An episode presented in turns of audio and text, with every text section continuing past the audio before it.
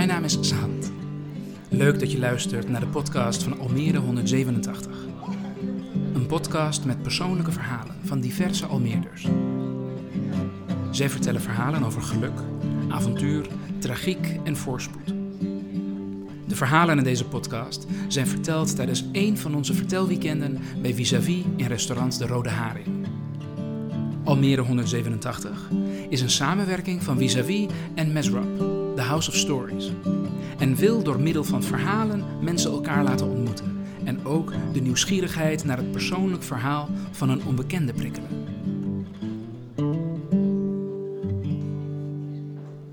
In deze aflevering hoor je Alexander Del Prado. Alexander houdt van het vertellen van verhalen en heeft een jaar aan de schrijversopleiding in Utrecht gestudeerd. Nu neemt hij opdrachten aan als klusjesman. Hij gelooft in de kracht van afwisseling, maar hij is toch blij dat hij bij Almere 187 weer een verhaal kan vertellen.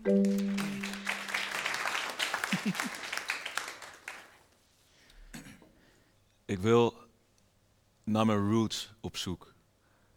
Sinds ik gemerkt heb dat ik steeds, wanneer ik in de spiegel keek, over mijn huid ging voelen en ging zoeken naar de beten van de witmangzweep. Ik kon de maan zien en de sterren onder een pikzwarte hemel, zoals je die op zee ziet. En ik kon de golfslag voelen. En ik hoorde het kraken van het hout en van de tagage. En in het ruim lag een lading van suiker, van hardhout en van tabak. En je rook het door de zeewind heen. En in de verte zag je de lichtjes van de vloot.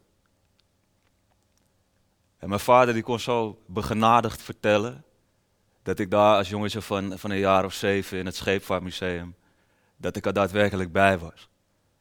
Dat die schilderijen met hun, met hun houten lijsten, met het bladgoud erop, dat die tot leven kwamen, dat, dat het films werden.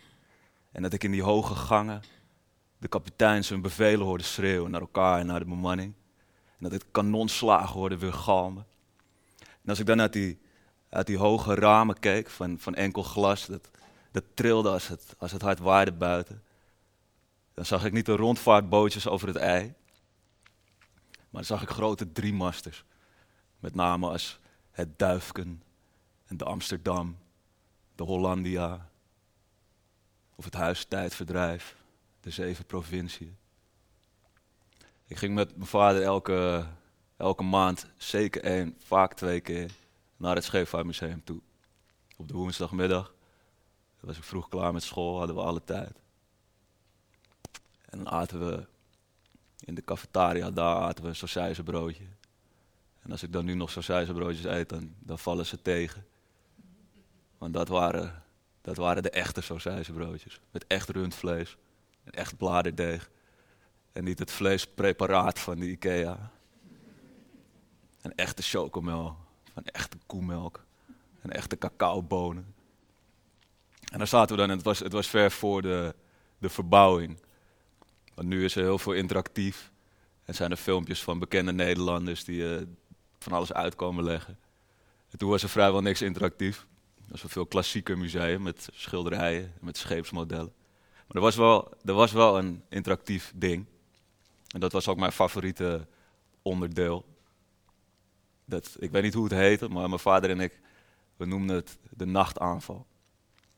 En het was een, was een donker kamertje. En voor dat kamertje stond, dat was ook cool. Het was een oud stuk boordgeschut. Wat men ooit van een schip van de Koninklijke Marine had afgeslepen. En heb ik aan en die loop dicht gelast. En dat is er daar neergezet. En er zat ook een stoeltje bij. Met zo'n wieltje eraan. En dan kon je aan draaien. En dan ging, je zo, ging die loop ook mee. Dan kon je je voorstellen dat je vijandelijke bommenwerpers uit de lucht aan het halen was. Maar die nachtaanval, dan ging je naar binnen. Was het helemaal donker. En aan de verste muur zag je de silhouetten van schepen. Van slagkruisers en torpedojagers en vrachtschepen. En dan werd het langzaam werd het nog iets donkerder, zodat je wist dat het ging beginnen. En dan hoorde je het geluid van afweergeschut. Hoorde je dan zag je daar bij die muur zag je het oplichten. bij elke knal. En dan wist je dat er een voltreffer was. En het was natuurlijk gewoon een riedeltje wat zich elke 15 minuten opnieuw afspeelde. Maar voor mij was het ontzettend spannend. Ik wist niet dat het elke 15 minuten gewoon weer terugkwam. Maar ik wilde wel nog een keer en nog een keer en nog een keer en nog een keer. Mijn vader vond het altijd goed. Die vond het fantastisch. Hij, hij, is, hij is, een romanticus die van, die van de geschiedenis houdt. En die ook belangrijk vindt. Maar die zich wel vooral interesseert in de, in de mooie, ontroerende, spannende kant van die geschiedenis. En dan waren we daar bij die nachtaanval. En ik wilde nog een keer. En ik was van tevoren al naar de wc geweest, want ik wilde niet hoeven plassen als het begon. En dan keken we het keer op keer op keer opnieuw. Op een gegeven moment was het klaar. En dan gingen we naar de rest van het museum. En dan vertelde mijn vader verhalen over die schilderij. Hij vertelde over de ruiter. Hij vertelde over Piet Hein. Hij, vertelde over Jan van Spijk, waarvan er een prachtig schilderij was waar, waar Jan van Spijk in het ruim van zijn schip staat. Met een lont die hij boven de kruidkamer houdt. En hij wijst naar een Spanjaard. En hij zegt, dan liever de lucht in. Want hij zou liever met zijn schip de lucht in vliegen, dan dat hij het in handen van de Spanjaarden zou laten vallen. En als mijn vader daarover vertelde, dan begonnen zijn ogen te schitteren. Hij vertelde me al die mooie verhalen. Maar hij vertelde nooit over Suriname, waar hij vandaan kwam. Over Paramaribo, waar hij geboren was. Hij vertelde over die kapiteins en over die zeehelden, naar wie straten en tunnels vernoemd zijn. En die over de hele wereld geweest waren. Maar eigenlijk wist ik meer van Michiel de Ruiter dan van mijn eigen vader. Patrick, jaartje 35, Hindoestaanse jongen, kapper. Ik ging daar, vanaf dat ik een jaar of zeven was, ging ik iedere maand of iedere twee maanden heen met mijn vader om ons te laten knippen. Eerst aan de Rozengracht, later in Diemen en daarna in de Belmer. En Patrick en zijn collega kapper Reggie, dat waren Surinamers. En als je daar een afspraak maakte om twee uur, dan moest je zorgen dat je niet om drie uur iets te doen had, of ook niet om vier uur. Want je wist niet wanneer je geknipt ging worden. Je wist zelfs niet of je geknipt ging worden. Het was zelfs een keer voorgekomen dat mijn vader daar zat. En wie kwam er langs? Winston Bogarde, voetballer voor Chelsea. Patrick zegt, hey Winston! Hij loopt naar buiten, laat mijn vader zitten met een half geknipt hoofd. Hij gaat rustig een uurtje of anderhalf met Winston Bogarde staan praten. Dus wij gingen daarheen. Het was altijd heel gezellig. Er waren Surinaamse jongens, vrienden van Patrick, vrienden van Reggie, Surinaamse dames. Die zaten dan met hun hoofd onder zo'n kap, wat dit iets doet met je haar. Die waren altijd boos. En die jongens die waren aan het praten over Daisy Boutersen. En over Suriname, wanneer ze er voor het laatst waren geweest. En wanneer ze de volgende keer weer heen zouden gaan. En ik hoorde ze woorden gebruiken. Hé, hey, broer. Hé, Tamara. Hé, hey, man. Ik hoorde ze woorden gebruiken die ik kende van het schoolplein. En van mijn vriendjes waar ik op straat aan het spelen was. Waarvan ik dacht dat het straattaal was. Waarvan ik dacht dat het bedachte woorden waren. Maar het bleek Sranang te zijn. Dit was Surinaams. En voor alle plekken was het een kapperszaak. Waar ik over Suriname leerde. En voor alle plaatsen was het een kapperszaak waar ik me ook Surinaams voelde. En als we dan geknipt waren, als, dan gingen we ik en mijn vader gingen we een broodje eten bij de keurslager die daar op de hoek zat, eh, op de Amsterdamse poort. Zit er nog steeds, meester heet hij. En het, het broodje was ondertussen een broodje kroket geworden. De chocomel was nog steeds de chocomel. En we zaten daar te eten en dan gingen we daarna weer naar huis. En dan was dat gevoel ook weg bij mij.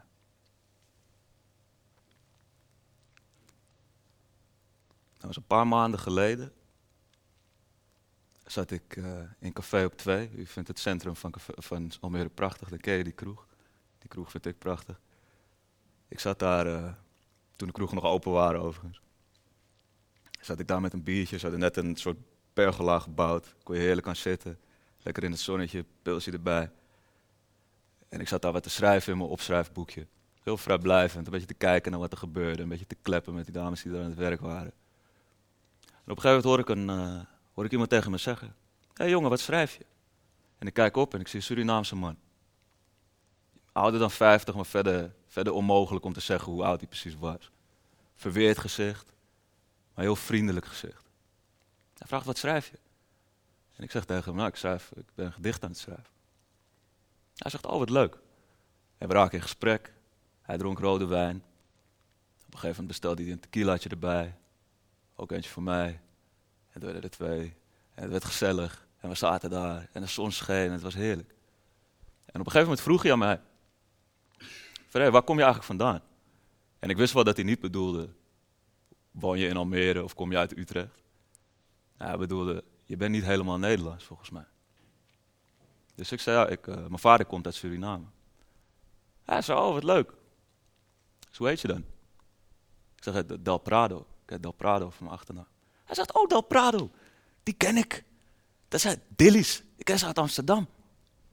Dus ik denk, oh, nou, fantastisch. En hij begint te vertellen. Hij begint, hij begint te vertellen over Suriname. Over van toen hij daar woonde. En de dingen die hij had meegemaakt. En terwijl hij aan het vertellen was, merkte ik dat mijn hart sneller begon te kloppen. En dat ik het gevoel had dat hij op het punt stond mij een groot geheim te verklappen. Het geheim van mijn afkomst. En ik wist dat ik hem aan dat tafeltje moest houden. Dat als ik hem daar lang genoeg zou houden, dat ik achter iets zou komen wat ik eigenlijk altijd al had willen weten. Op een gegeven moment moest hij gaan. En hij zegt, vraag je vader, vraag je vader naar Kenneth van de boer buiten. Kenneth van de boer buiten. En de boer buiten is een straat in Paramaribo. Nou, dit was een paar maanden geleden. En ik heb mijn vader nog niet gevraagd. En ik heb hem ook niet het gedicht laten lezen. Wat ik die dag dat ik Kenneth van de boer buiten tegenkwam, aan het schrijven was. Ik wil naar mijn roots op zoek. Sinds ik gemerkt heb dat ik steeds, wanneer ik in de spiegel keek, over mijn huid ging voelen en ging zoeken naar de beten van de witmangsveep. De witmang. Witmang. Zuiver wit. Ik weet niet wie de witmang is, maar zuiver wit. Een tropisch strand. Een kust van suiker, hardhout en tabak. Ik ben er nooit geweest. Ik heb de tropenzon nog nooit gevoeld op mijn gezicht. En ik ken ook geen stem die onderdrukking preekt. Of klappen van een blanke baas. Terwijl het ook mijn bloed is dat daar nog door de branding raast. Dank u wel.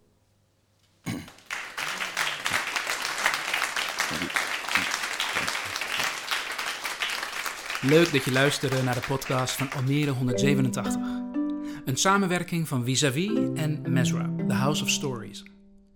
Mijn naam is Sahande Saheb Diwani, initiatiefnemer en artistiek verantwoordelijke van Mesrab. Namens Vis-a-vis en Mesrab willen we alle vertellers en medewerkers bedanken die dit project en ook de podcast mogelijk maken. Vond je de podcast zo leuk dat je Almere 187 wel een keertje live zou willen meemaken? Houd de website www.visavi.nl in de gaten voor nieuwe live vertelavonden in de Rode Haring. Wil je de Almere 187 podcast supporten? Dat kan. Via de website petje.af kan je een supportersabonnement nemen of eenmalig doneren. Volgende week hebben we weer een nieuwe podcast waarin een andere verteller aan het woord is. Dan zal Tiffany Tremes een verhaal vertellen. Zij is geboren in Willemstad op Curaçao en is in september 1996 naar Amsterdam verhuisd. In haar dagelijks leven is zij muzikant en producer. Haar motto is dat iedere cultuur en ieder mens iets bijzonders heeft. Mensen kunnen veel leren door naar elkaar te luisteren. Ben je benieuwd naar het verhaal van Tiffany? Luister dan volgende week naar een nieuwe aflevering van de podcast van Almere 187.